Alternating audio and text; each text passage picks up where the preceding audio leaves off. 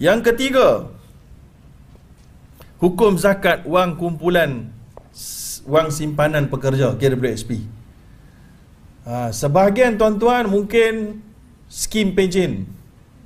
Sebahagian tuan-tuan ada yang skim KWSP.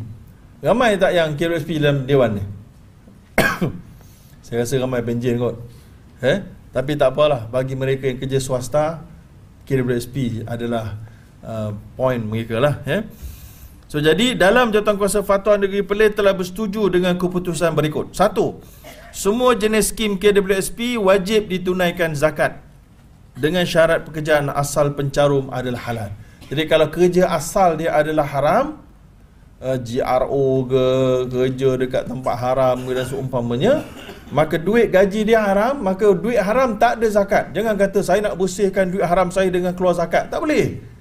Zakat ni hanya khas untuk wang halal. Wang haram bukan keluarkan zakat nak bersihkan. Nak bersihkan dengan cara keluarkan semua sekali. Kalau diambil daripada hak orang lain, al-ghasbu, al-ghasab ni rampas, pulang semua sekali pada orang yang menjadi mangsa rampas. Eh? Bukan keluarkan 20% dekat masjid. Tak, tak boleh. Wang rampas, apa ragut beg wanita semua sekali, semua kena pulang balik kat wanita tu. Kalau tak tahu kena cari sampai jumpa. Kalau tak jumpa dah tua-tua barulah dah memang habis dah habis usaha dah ha, barulah boleh difikirkan untuk diberikan ke masjid dengan niat bukan kita yang bersedekah tapi mangsa itu yang bersedekah. Ha, itu eh. Tapi tiba-tiba jumpa pula mangsa tu. Ah, ha, kita kena dapat izin daripada dia. Beritahu kat dia, saya dah sedekah kan, okey tak? Kalau dia kata tak mau, saya nak duit saya balik. Kena pulang balik duit dia. Yang sedekah tu kira kamu lah perompak tu lah yang bersedekah. Ha, kira tobat lah tu. Ha, macam tu. Ya? Katalah pula dia dah sedekah kan ataupun dia tak sedekah kan dia pergi laburkan pula. Ha, ini cerita lain. Yang labur tu dapat untung-untung tu semua tuan punya tu bukan yang perompak tu. Ya? Baik Baik, kemudian yang kedua, dividen yang diberikan oleh pihak KWSP jika sekiranya ia daripada akaun simpanan syariah juga tertakluk hukum zakat. Yes, simpanan syariah tak keluarkan zakat bagi pihak tuan-tuan. Jangan marah pula. Betul, eh kenapa simpanan syariah tak keluarkan ni? Tabung haji keluarkan tau. Ha, tak boleh simpanan syariah nak keluarkan sebab tak cukup syarat wajib zakat duit tu. Kerana tuan-tuan tidak ada milkut tam milik penuh. Milik penuh tu maksud dia tuan-tuan tak boleh keluarkan ikut suka hati. Ha, kalau dekat tabur haji boleh nak keluar ikut suka hati. Ha, ini dekat USP tak boleh. Ada syarat dia. 50 tahun boleh keluar awal sikit. 55 tahun boleh keluar semua. Kalau nak keluar yang lagi awal kena ada sebab beli rumah ke deposit rumah kena nak pergi haji ke. Ha, tapi khas untuk itu nak pergi labur dekat apa nama saham amanah patuh syariah ke boleh keluarkan. Tapi terus ke situ. So tak ada tak ada zakat dikeluarkan pada keluaran sikit-sikit macam tu. Baik jadi uh, ada pun dividen. Ni cerita dividen eh? Dividen simpanan syariah iaitulah yang 5.9% baru ni dapat tu kena keluarkan sendiri zakat tapi bukan tahun ini. Nanti bila pension nantilah terkumpul. Ha, eh? Kemudian sesiapa yang simpan duit dalam simpanan konvensional perlulah melalui proses pembersihan.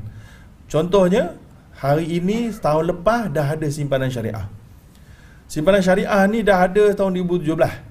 Siapa yang tak tukar lagi maknanya tuan-tuan melabur dekat tempat haram. Eh? Simpan duit dan dia akan dilabur tempat haram. Padahal ada pilihan. Dulu tak ada pilihan. Sekarang dah ada pilihan. Maka haram kekalkan dekat simpanan konvensional bila dapat dividen 6.15 tuan-tuan tak boleh ambil 68% daripada 6.15 faham? Ha, itu statistik terkini. Sesiapa yang dengar dekat luar tu sesiapa yang kata simpanan konvensional lebih besar daripada simpanan syariah Ya dari sudut nombor Bagi yang tak tahu halal haram Ya betul. Simpanan konvensional dapat 6.15 Simpanan syariah 5.9 Nampak lagi besar Konvensional. Tapi Sesiapa orang Islam yang pegang 6.15 tu katalah 6.15 tu bernilai 10,000 maka ataupun bernilai uh, bernilai uh, 10,000 6,800 ringgit dia kena sedekahkan ke fakir miskin maknanya yang tinggal berapa ringgit ha, sikit je tuan maknanya besar lagi keuntungan simpanan syariah 68% adalah statistik terkini tahun lepas simpanan syariah dapat 6.4%, simpanan konvensional 6.9. 6.9 tu 64% kena bersihkan. Dividen dia. Tahun ini lagi tahun tahun tahun itu tu dua tahun lepas lah, tahun 2017. 2018 kena bersihkan 68%. Ha, lagi banyak. So cepatlah tukar ke simpanan syariah. Tapi zakat ada apa-apa tak? Tak ada. Ke atas simpanan konvensional kerana dia adalah uh, atau bukan sorry bukan tak ada kena bersihkan 68% tu uh, yang baki tu barulah bincang zakat nanti bila dah nak keluarkan keseluruhan kemudian Muslim perlu meletakkan wang simpanannya ke dalam akaun simpanan syariah jika tidak dia telah melanggar arahan syarak dengan meletakkan wangnya ke dalam akaun tidak patuh syariah sedangkan dia memiliki pilihan maka hendaklah dia bertaubat dan wang dividen hendaklah dibersihkan. Ha, itu saya sebut tadi. Bertaubat dengan melakukan pembersihan 68% untuk tahun ini, 64% tahun lepas. Okey. Jadi bila nak keluarkan zakat ni? Bila dah keluarkan secara selonggok nanti dah pencen. Berapa nak keluarkan? Berapa tahun nak keluarkan? Keluarkan ikut satu tahun cukup. Ha, dia ada dia ada dia ada dua pendapat. Satu keluarkan 2.5% daripada jumlah yang terkumpul. Contohnya jumlah terkumpul itu setelah dibersihkan apa-apa 100,000. Keluarkan 2.5% daripada 100,000. Ada satu lagi pendapat kata tak payah bersihkan apa-apa. Eh, tak sorry, tak payah keluarkan zakat apa-apa kecuali setelah satu tahun pula. Maknanya tahun 2019 ni keluarkan duit. Uh, March 2019 March 2020 kalau ada lagi lebih daripada 85 gram emas punya nilai iaitu sekitar RM15,000 barulah keluarkan 2.5% masa tu Zah habis lah kot duit. Uh, tapi kalau belum habis pakai. Ada pendapat yang ketiga pendapat yang ketiga pula kata baik keluarkan duit tu katalah 100 ribu tu keluarkan semua.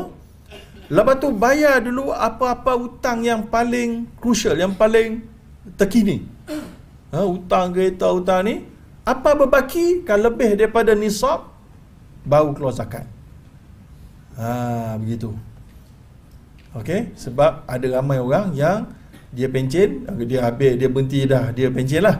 Dia keluarkan duit, sebenarnya dia bukan orang kaya pun. Dia banyak hutang.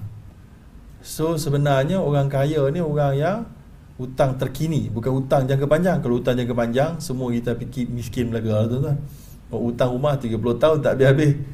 Eh, ini hutang terkini. Ad-dainul hal namanya. Bukan dainul muajjal. Dainul hal hutang terkini yang yang yang come due, yang kena bayar.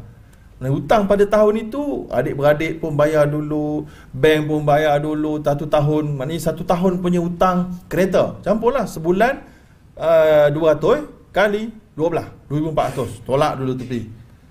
Rumah berapa? Tolak Ah, kakak pinjam tolak uh, tengok tinggal daripada 100 ribu tinggallah 20 ribu kena zakat maknanya sebab lebih risap 2.5% daripada 20 ribu uh, tapi kalau kurang daripada 15 ribu uh, tak kena sebab saudara dikira miskin. Uh, gitulah dia